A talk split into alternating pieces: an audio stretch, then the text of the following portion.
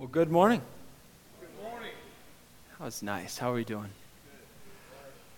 Oh, happy Father's Day to all the dads. Uh, my dad is a couple thousand miles away right now, I think, but had a good phone call with him this morning. Um, hope you guys can enjoy the day.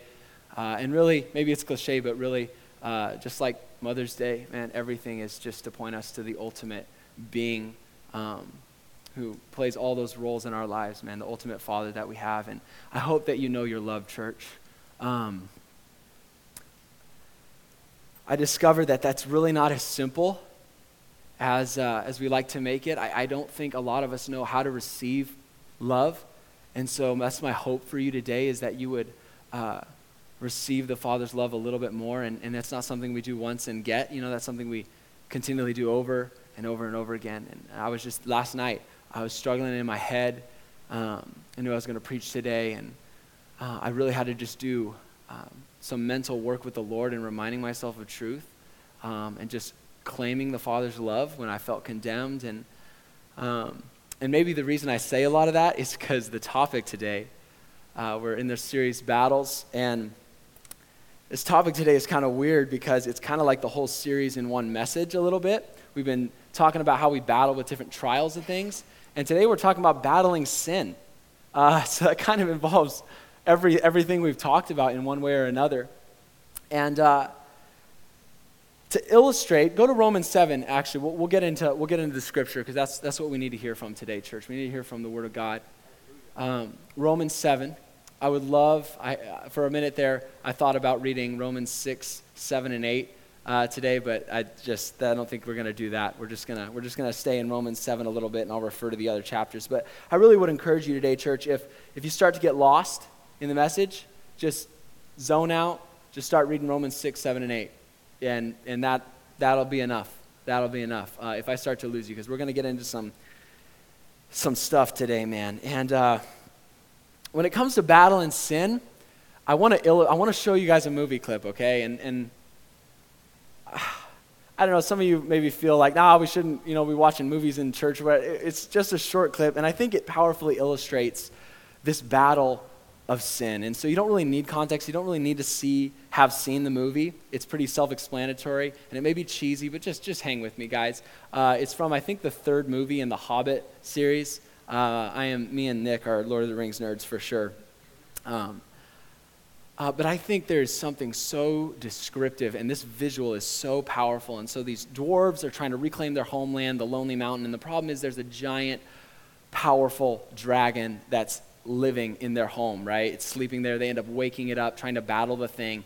And this dragon's name is Smaug, right? And in his fury and rage, he leaves the Lonely Mountain and he goes down to this basically defenseless village called Lake Town. It's literally like a city suspended on the water and he's heading down the Lonely Mountain to just take out his rage and fury on this village. And so I want us, you guys can get the lights, I want us to watch that real quick.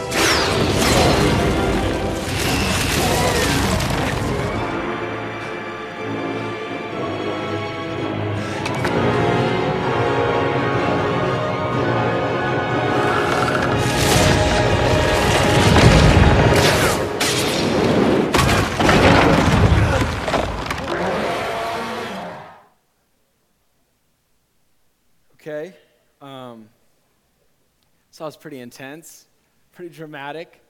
Uh, and maybe it's a little over the top and cheesy, like I said, but if I'm honest, man, when it comes to this thing of battling sin, that's what my life has felt like. That, that's, that there's been seasons in my life where that is almost how I would describe the battle with sin. Was it much of a battle? It was more like in just utter destruction, just utter desolation, right? And, and then there's this hero, Bard is his name. He's got his bow, he's got his arrow, and he gets up to the tower. Oh, he's going to do something. He gets up there and he just surveys, and the landscape is just fire. The city's like basically already gone, right? And he's going to do something about this, right? So he starts firing his arrows at this thing. Maybe this one, maybe this one. And it doesn't even touch it. It's like they just bounce off. Does Smaug even feel anything, right? He's down to his last arrow, right? His last ditch effort. This is it. Everything, Lake Town's, you know, whatever's left of it, relies on Bard taking down this beast. And nothing. And I feel and I empathize with those of you who, who are in the fight with sin, and this is what it feels like. But I am probably more concerned about those of you who aren't even aware there's a dragon, who are just asleep in one of the burning houses, and every once in a while you'll hear some kind of roar and you'll wake up and you're like, maybe I should do something. Nah, and you just kind of fall back asleep. And you're not engaged in battling sin. The dragon just comes and does whatever it wants in your life. And some of you feel so defeated, right? Even though you're trying to battle sin, you just feel like, what am I supposed to do? Anytime the dragon wants, he can just come down the mountain and burn my town again. I can repair it. I can get back up. I have a string of few good days as I'm battling sin, whatever it is. we're not just talking like super ugly sins or addictions. We're talking about the things that we're not even aware of often, right? A little bit of gossip, a little bit of self dependence. Nobody thinks, wakes up and says, man, I'm really convicted. I've had self dependence lately. That's sin. That's sin. And so, um, What's next? I'm going to read scripture. Yeah, let's read. Let's read scripture, church. If you can stand, if you're physically able. Oh, Lord. Thank you for Romans 7. This is Paul. We're going to start in verse 14 and read through the end of the chapter. He says this. And I, if you have your Bibles, just leave them open today, man, because I want to refer back to this again and again. We know that the law is spiritual, but I, I'm carnal I'm sold under sin. For what I am doing, I do not understand. For I do not practice what I will to do, what I want to do, but I do the very thing I hate. But if I practice what I do not want to do, I agree with the law that it is good. Okay, hang with me here. Paul's saying, okay, by the very reality that I am disagreeing with the wrong things I'm doing, I don't like the wrong things I'm doing. By that very reality, my mind confesses that, okay, I, I, think the law is good because I, what I'm doing is, I think it's bad, right? You see that? He says, okay, if I'm doing what I don't want to do, I agree with the law that it is good. Verse 17. So now, it is no longer I that do it, but sin that dwells in me. For I know that in me, that is in my flesh, dwells no good thing, for the will to do what is right is present with me. But how to perform what is good, I don't find it. It's not there. It doesn't, it doesn't show up. 19. For the good I desire to do, I do not do. But the evil I do not want is what I do. Now, if I do what I do not want, it is no longer I who does it, but sin that lives in me. Just basically restated what he already said, right? Verse 21 I find then a law that when I desire to do good, evil is there to meet me, evil is present with me. For I delight in the law of God according to the inner man. I love the law of God, I think it's a good thing. But I see another law in my members warring against the law of my mind and bringing me into captivity into the law of sin which is in my members. Oh, wretched man that I am, who will deliver me from the body of this death? Thank God there's 25. I thank God through Jesus Christ our Lord. So then with my mind I serve the no, I serve the law of God, but with my flesh the law of sin. Oh man, I can't wait to unpack this church. This is so good. This is so good. And this is not like a month of study, this is like years of coming to this passage again and again and saying, Paul, I have no clue what you're saying here. Like, this doesn't make any sense. Okay, so hopefully, if that's you today, hopefully this, we can make some sense of this. Let's pray. Uh, actually, this is the theme, and then we pray. I always get out of order. See, I never stick with my notes, guys. I'm sorry. This is our theme, kind of moving into everything.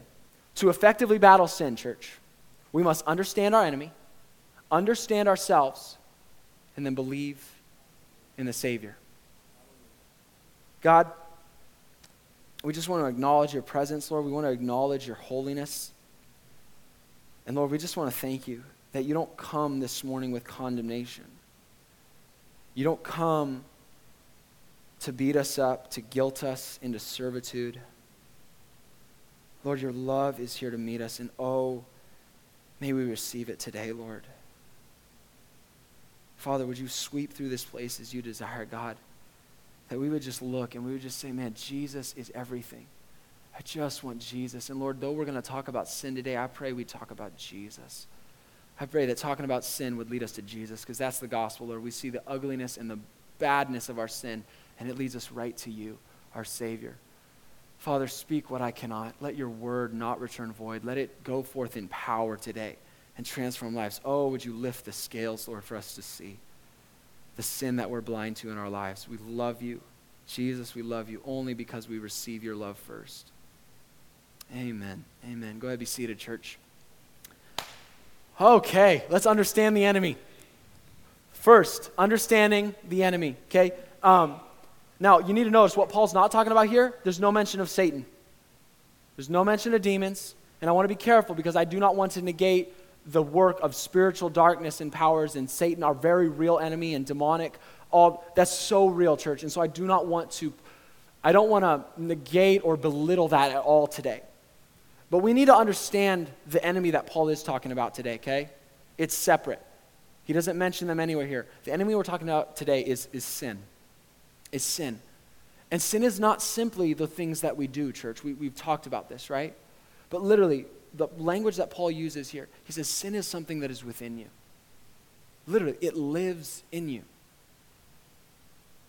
And it causes you then to do sins, to miss the mark, right? To be selfish, to say that, to do this, to take part in that, right? So, first thing we need to know about sin is that it's serious. Sin is serious. It's not cute. Paul says over and over again throughout Romans sin leads to death. Whatever sin it is, whatever sin we struggle with. And, church, John says, right? He who says, I'm going to butcher this, I should have memorized this, right? Um, he who says he has no sin is, is a liar. You're deceived. We all have sin in here, church. We all have sin in here, right? And we need to understand that that sin is serious. Sin called for the very the death of the very son of God. That was the only remedy. The death of Jesus. Does it get any more serious? Is there any higher cost? It was either all of humanity separated from God in hell or the blood of Jesus. The stakes are pretty high. So, so we need to feel a little bit of that heaviness of our sin is serious. And some of you are like, wow, like you're thinking of sin this week, right? You're thinking of sins you did this week. And some of you are just like, uh, yeah, sin's serious. And so hopefully the Lord can kind of awaken our eyes a little bit to see either just his love that hey, he's holding you right now, it's okay, right? or awaken you to understand okay, wait, maybe there's some things I need to think about. Lord, search me. What, what's going on? Where is there sin in my life that I'm not seeing? Charles Spurgeon says it like this But we arrive at a more adequate idea of the magnitude of sin by the greatness of the remedy provided. It is the blood of Jesus Christ, God's only and well beloved Son. God's Son. And, and that's part of communion. That's part of meditating on the gospel, church, is meditating on the reality of what was I saved from? Sin is serious, and we need to take it serious as a church. The next thing we need to know about sin, okay? Sin is serious, but sin is an entity. Sin is an entity, okay? Again, what we just said, it's not just something you do, it's something that lives in you. And this is a little, this maybe sounds new, but it's not new at all, church, and we're going to see why. Um, just in chapter 7 alone, look how Paul describes sin. It is almost as this creature. As weird as that is, it's almost kind of this, it's given kind of a, like a, a living status. Um, he says this, verse 8 of chapter 7 sin takes opportunity through the commandment and produces something. Verse 11 sin takes opportunity and deceives me and kills me. Verse 13 sin works death in me. Verse 20 literally, sin lives in me. Sin lives in me. Verse 23 Sin brings me into captivity to its own law. This is just in Romans 7. This is how Paul is describing this enemy church. Now, this is crazy. When you go back, I mean, let's go back to the beginning, right? It's not just Paul. In Genesis chapter 4, you, don't, you don't get back much further, right? Sin just entered the world, and God is talking to Cain.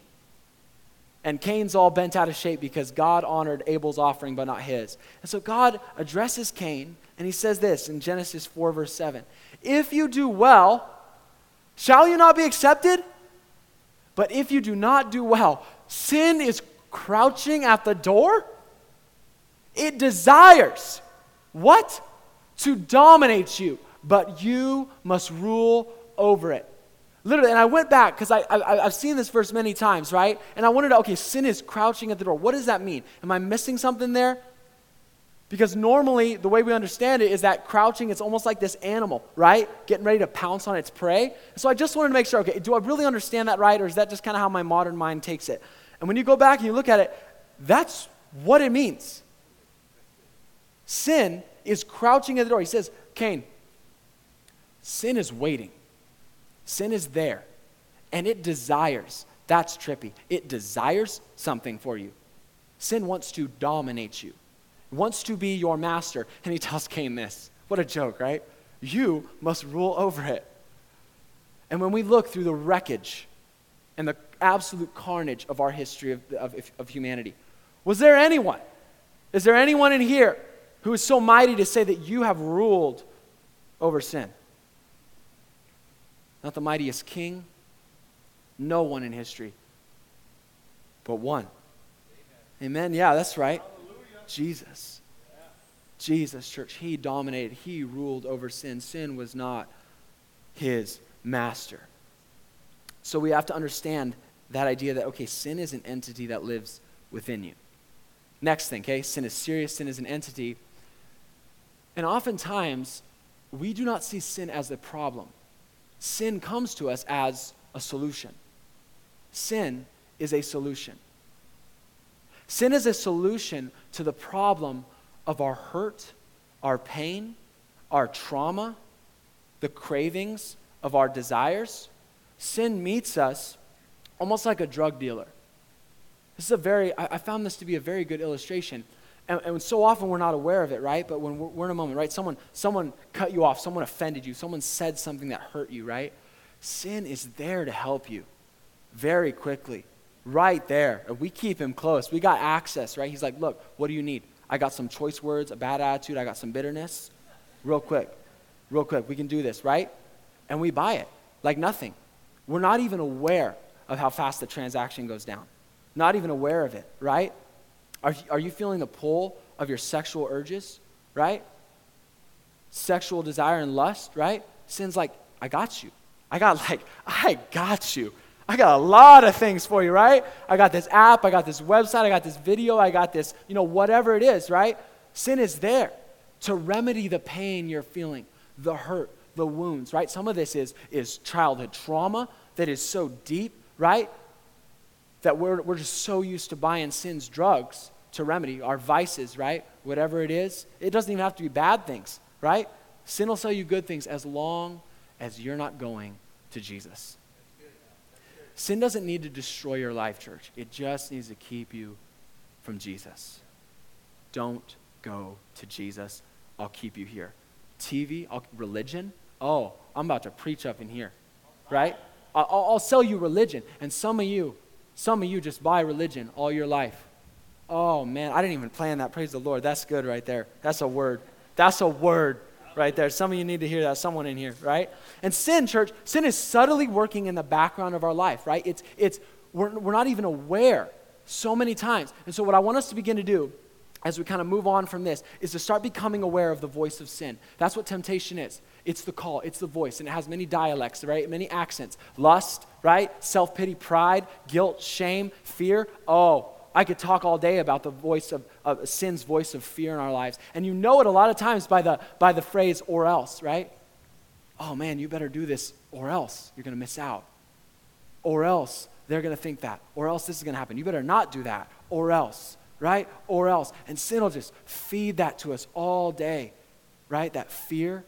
Learn to identify the voice of sin so we can slow down that transaction a little bit. We can slow down. Sin, the drug dealer's over there now. He's not, he's not right here. So it takes me a minute, right? I'm to sit in the pain. I'm to sit in the hurt a little bit. Someone wounded me. Whew, I'm ready. I'm ready, to, I'm ready to come after them, right? I'm ready to go at them. I'm ready to tell that driver what I think, right? And I just slow down and I'm just like, okay, I'm in pain right now for some reason. We don't think like that, but that's what it is. It's this pain. I need to relieve it. And sin, he's like, yo, I can help you relieve this pain. If you just say that, if you just do that, if you just make, if you just manipulate circumstances to make these people think that, this will be relieved and you can feel good about yourself and you can feel good. Church, we got to learn to slow that down and submit our thoughts and actions to the Holy Spirit's analysis. Because not, what I'm not telling us to do is overthink every thought and action in here, right? Oh, was that sin? Did I do that? I've done that. That's, a, that's just a road to destruction, and sin will just sit back and laugh at you. He don't even sell, sell you nothing, right? At that, from, at that point, you're just a schizophrenic crazy. He's just like, yo, I don't need to deal with you. You know, like you've got yourself taken care of. So that's not what I'm saying. But what we need to do is go to the Holy Spirit and say, just like David, I feel like I, I bring this verse every time I preach, right? Psalm 139. Oh, search me.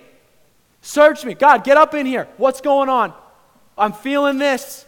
I'm hurt. I'm wounded. I, I don't know. I just, I want to do this. I want to say this, right? I want to react like this, you know? And we just say, Search me, oh God. Know my heart. Try me. Know my thoughts. See if there be any wicked way in me and lead me. Lead me in the everlasting way, in the ancient way, in that true way, in a better way Lead me away from this drug dealer, Lord. So we got to understand the enemy, church. And next, you got to understand ourselves. You with me? You better be, because this is rough right here. This, I mean, think about all the ways that we try to break down human psychology and understand ourselves. I'm 25. I, have, I do not have the understanding to be able to give you a, a fully comprehensive understanding of this is how we work as humans, right? And anyone who tries to sell you this airtight idea of like, oh, if you take this personality test, if you know your Enneagram, if you have this, or whatever it is, right? You'll understand. Those are great. Those are helpful tools, I think, but there's not an airtight system to perfectly understanding the human psyche. And so that's not what I'm trying to do today. And when I break this down, this Romans 7, right? I, if there's, you're going to find holes in it, and that's okay. But over the years, what I've learned is that it is, there's, Paul gives us a helpful understanding of how we work as humans in Romans 7, and I kind of want to break that down. And so I want to read um, Romans, uh, verse 18 through 20 here, real quick. Let's just go back to that if you have your Bibles. Paul says this, okay? For I know that in me, okay, he's talking about himself. He says, okay, in me that is in my flesh. Okay, so is the flesh me? Is it part of me? Dwells no good thing. For the will to do what is right is present with me. Okay, there's no good thing in my flesh, but there's a will to do good.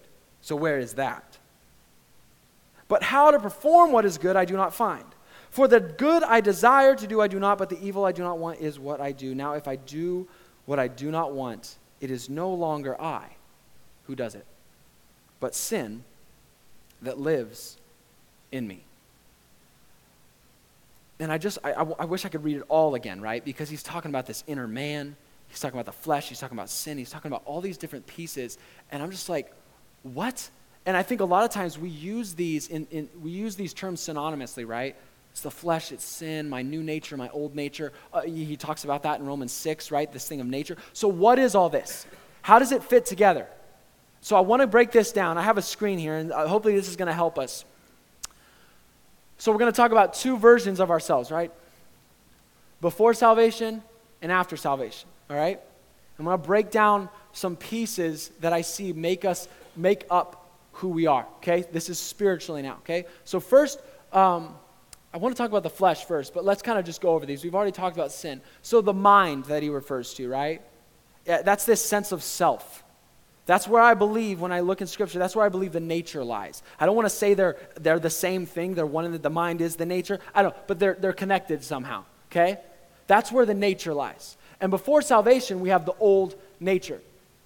And the old nature, the nature, period, it cannot rule. It is not designed to be a master. But in a sense, it can choose who sits on the throne, right? It can choose, you can sit on the throne, right? But, but it, it can't rule. It can't rule. And so, when we are before salvation, when we're in the old nature, the only person available for the throne position is the flesh. Now, let's talk about the flesh. The problem with the flesh, church, is that it's corrupted by sin. I don't even know if I want to say that the flesh itself is inherently evil, right? It's just broken, it's corrupted. Um, I would describe it a couple ways, okay? We're talking about the flesh. You with me? Okay, good. I like, I like the nodding heads. Even if just even if you're lying to me, it's you know makes me feel good, okay? I would describe the flesh kind of like a two-year-old, okay? Now children are precious and, and a gift from God, and so I'm not saying, you know, please don't take that, you know, children are bad. No. But a two-year-old, they just they just don't have a lot of control over desires. If they want, they must have. If they hurt, they cry, right? And everybody knows it. There's no awareness of, you know, um, political correctness or, you know, the public behavior of how I should act. It's like I feel something, I respond. That's a little bit like the flesh. And, and some of you, you feel more in control of your life because your flesh is just easier to manipulate. Are you, are you hearing this? People can live good lives, right? Because they're able to manipulate their flesh. Some of our flesh, right, it leads us to drugs, it leads us to all this destructive stuff that's so obvious, right? It's so obvious how we destroy our lives. But some of you are very successful. Some of you have been very successful. You're good with people, all this stuff, right? And so you think, oh, I must have this together. But spiritually, no. You're just able to manipulate the flesh. Because the thing with the flesh is, is it cannot please God. He says that in Romans 8. The flesh cannot please God. There's no hope for the flesh, church. We need to understand that that broken piece of us, there's no hope for the flesh. It's not coming back. It's only death. Paul calls the flesh the body of this death.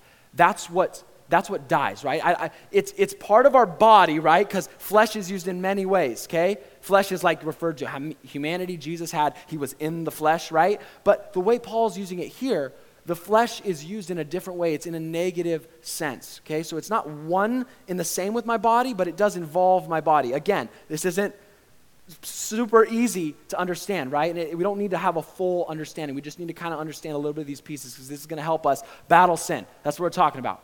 Okay? You with me? I'm just going to keep asking. I'm just like, because I feel like I'm about to derail. And I just, I don't want to derail. I want to stay on here, okay? Because this is, this is, this stuff is hard for me to understand, but it, it really helps me in this, in this battle with sin, in engaging and understanding myself and what's going on, right? And helping me understand my responses and everything. Okay, so the flesh. Maybe I talked enough about the flesh. Um, I want to describe it another way. The flesh is like, have you seen the movie, the Alien movies? Uh, okay. This is gruesome. So I'm going to try to I'm going to try to describe this in the least graphic way possible they're disturbing movies, right? And these aliens, right? These vicious creatures, I think they like spit acid or something too, right? What happens is a human will have an encounter with one of these aliens. And the alien will plant its seed within like the chest of a human. And the, the person is unconscious, right? When they come awake, they, they don't know anything has happened to them, right? They don't, they don't know what's happened to them. And so everything seems normal but they don't know that there's a creature growing inside of them, right? And what happens is that, that human is basically as good as dead, if you've seen the movie. Because what happens is when that alien grows to maturity, it's going to break out. I'm going to say that. That's, that's the least graphical way I can say that, right? It, if you see the movies, it's, it's, it's not a pretty sight, right? Now, that's graphic and gruesome, but that is almost That's a good description of what's going on here. Because the flesh is just going to die. Sin is going to take the flesh to the grave. It's not letting go. So we need something else. We need something other than the flesh. And when we're, we're in the old nature before salvation, right? The flesh is the only one who can be on the throne. The old nature is kind of just the slave to the flesh and the desires and the cravings, but who's the flesh a slave to? Sin. So who's really on the throne? Sin. And it doesn't need to let you know that. Remember, sin kind of stays in the shadows and does its thing, right? It's like, no, flesh is on the throne. You got it. You're in control, right? You're good. No, sin's behind the strings, behind the scenes, pulling the strings all day long. So let's talk about the mind, okay? And we're, we're going we're gonna, we're gonna get to the good news here. We're going to get to the good news. That's us before Christ. Sin is in control. We're slaves to sin. When you meet Jesus, when you are born again, when you put your faith in Christ, something happens, church. You, Paul says it in Romans 6, knowing this, that our old man, our old nature, that old mind, that old way of thinking, that old self, right? All of that is gone, dead. Knowing this, that our old man is crucified with Christ. It was ugly, right? It went down with Jesus. It went down in the grave, and it's not getting back up, but something does, right? That you may walk in newness of life. I think I just meshed two verses together there, right? Now I have a new nature. There is a new self, a new mind. I am risen with Christ, and a fourth man is introduced onto the scene the Holy Spirit of God. Hallelujah. Yeah, that's worth rejoicing in, church, because that's the reality now. The Holy Spirit is within you. But this is the mind boggling thing is that the Holy Spirit allows sin to stay. The Holy Spirit does not remove the enemy. Why? right? Do you, that's what we're waiting for, church. That is the glorious future that awaits when this flesh dies, right? Paul talks about in 1 Corinthians the corrupted man, the corruptible man, right? This corruptible body, he calls it, is going to be done away.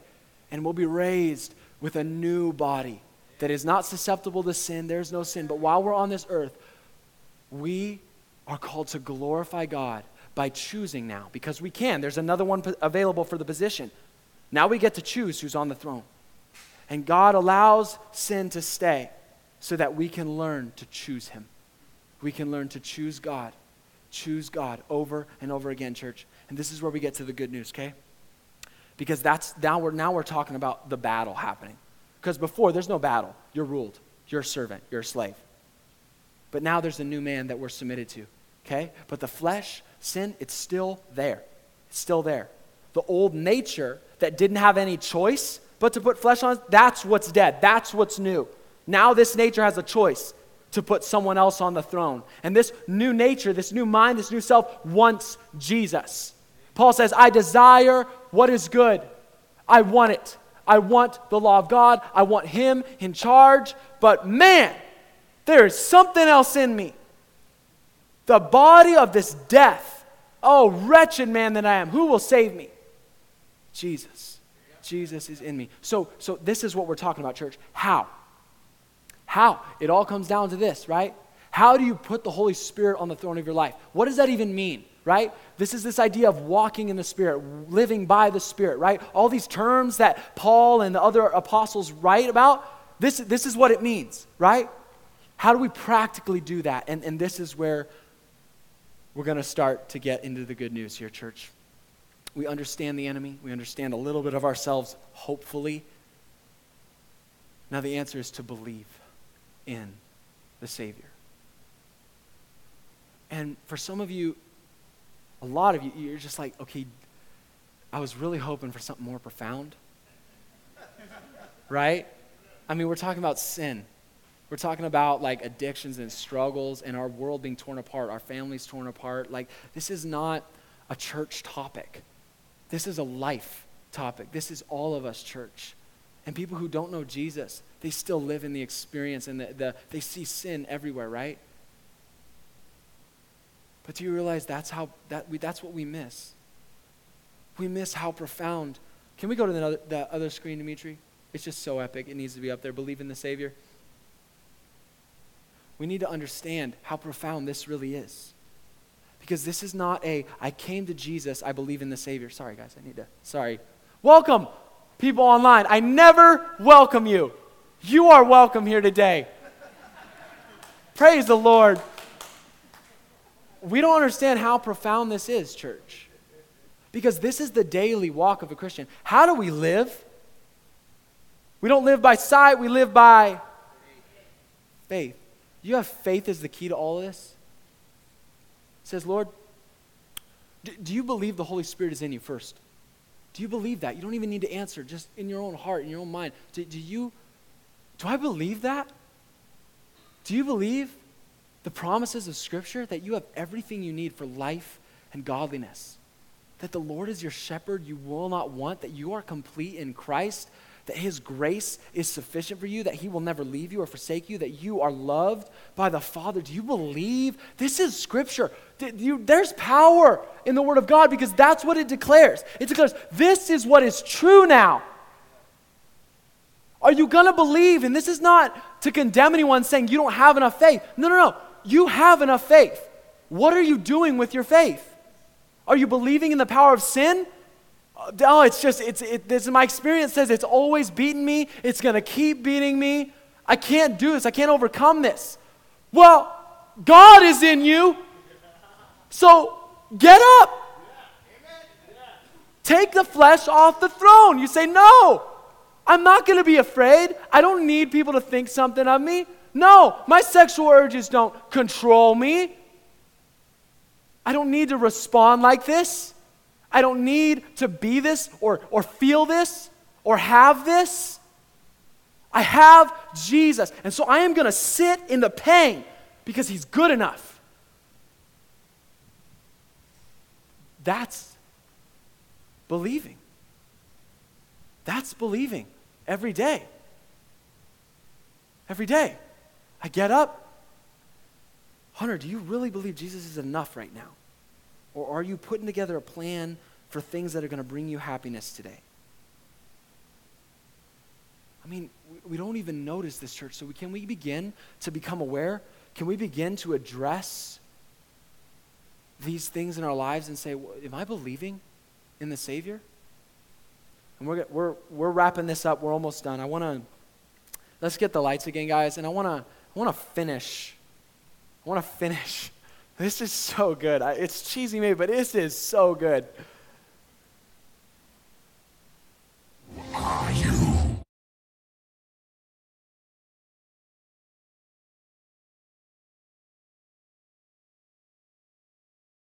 Who are you that would stand against me? Now that is a pity. What will you do now? Bowman, you are forsaken. No help will come. Is that your child? You cannot save him from the fire. He will burn.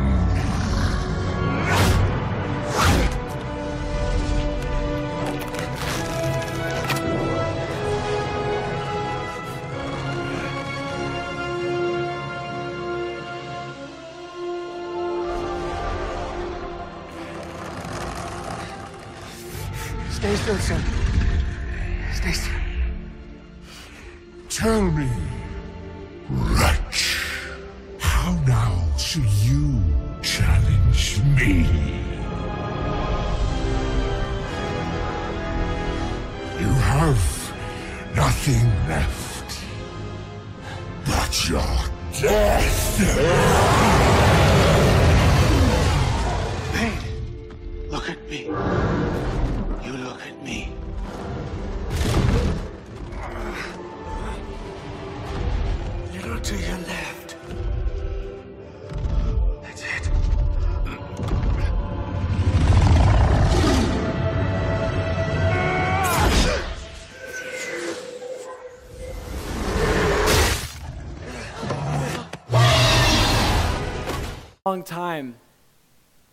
the producers, the director, they didn't, they weren't thinking of this, right?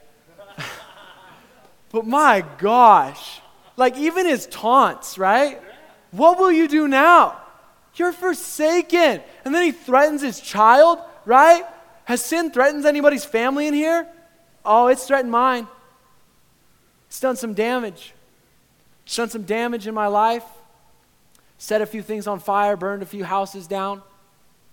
Right? And he even uses Paul's word wretch, right? What now, wretch? You have nothing left but your death. And Paul says, Yeah, kinda, but that's that's not me.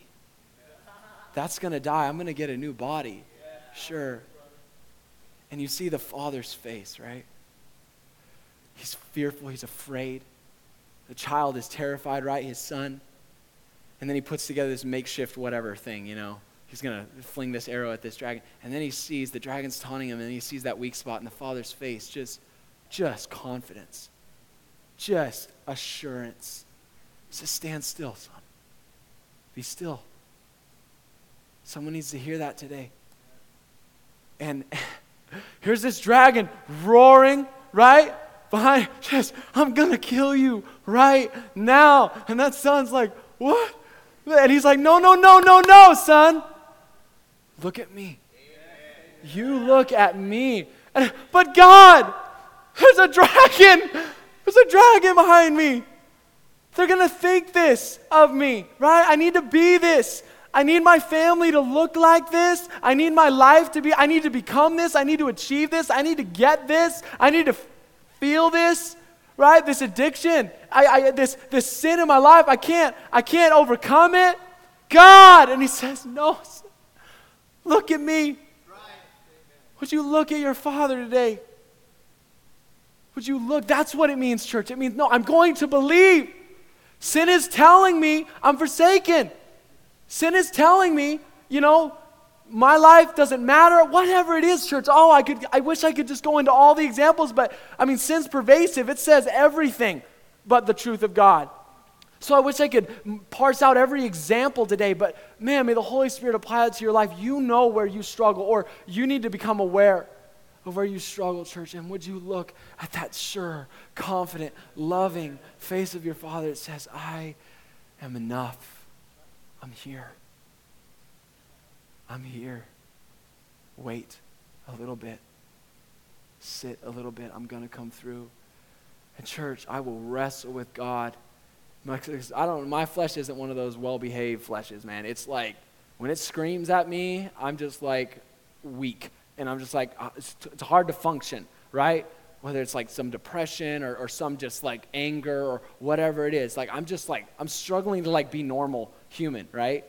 Because I feel this alien in me trying to like, just, you know. No, but that, that's no match for the Spirit of God. So again and again, every day, church, we choose. Say, Lord, you get the throne. And that flesh is going to try to crawl up. And the Holy Spirit's a gentleman. He's not going to force his way on the throne. He's going to say, uh, Do you want this? He's kind of crawling up here. Do you want me to get off? Okay, okay I'm, I'm going to get off. You know? Not in this sarcastic, weird way. He just says, No, you got to choose me. You've got to believe. And you have the faith, church, because you use it every day, whether you realize it or not. Whatever amount of faith you feel you have, we're going to put all that in Jesus. So this is our takeaway, and we're done. And I know I kind of lied because I said that. Identify sin's voice in your life and surrender to the voice of the Spirit. That's how you battle sin. And maybe this feels oversimplified and doesn't cover what you struggle with, but church, I just, this is the truth of the Word of God. Yeah. Would you just go this week? Would you just soak? I enjoyed, man, I enjoyed just soaking in Romans 6, Romans 7, Romans, oh, Romans 8. just the love of God. Nothing's going to separate you. You're adopted. Just reassuring, no, no, no, no, I've got you. I'm enough for you. Identify the voice of sin in your life. What is it saying to you, church? And then say, okay, Holy Spirit, this is what sin is saying to me. It's telling me I'm not enough. It's telling me I need to show something. I need to be something. I need to have people think something of me for me to be enough. And I just, I don't feel like you're enough, but I'm going to believe that. It's a choice. Would you choose, church? Father, God, I hope you bring some clarity through the mess of my words. Lord, I just thank you that it's you. And we don't have to achieve something. We don't have to do something. We don't have to, like, you know, figure out the secret code. It's just, it's just getting with you and saying, Lord, I, I'm gonna, I want to believe in you. And just, I know there's some in here who are just like that. Um, I don't know if it was, uh, Lord, yeah, the, the, the father of that demon possessed boy in Mark, who is just like, God, I believe, but, but help my unbelief. Help me believe you're enough. Help me believe that I can sit in the pain. I don't want to feel this. I want to feel good. I want to be relieved. And, and God, these, some of these sins are so deep, and, and they're nothing to you, God, but you are patient, and you take your time in healing us, Lord. And oh God, may we, be, may we just hold to the hope, the assuredness that God, we have a hope that's not going to fade away. We have a hope that, that no matter how hard it is in this life, when we die, Lord, sin will be no more. We'll have those new bodies and we will be free. We just love you, Jesus, and we pray these things in your name. Amen.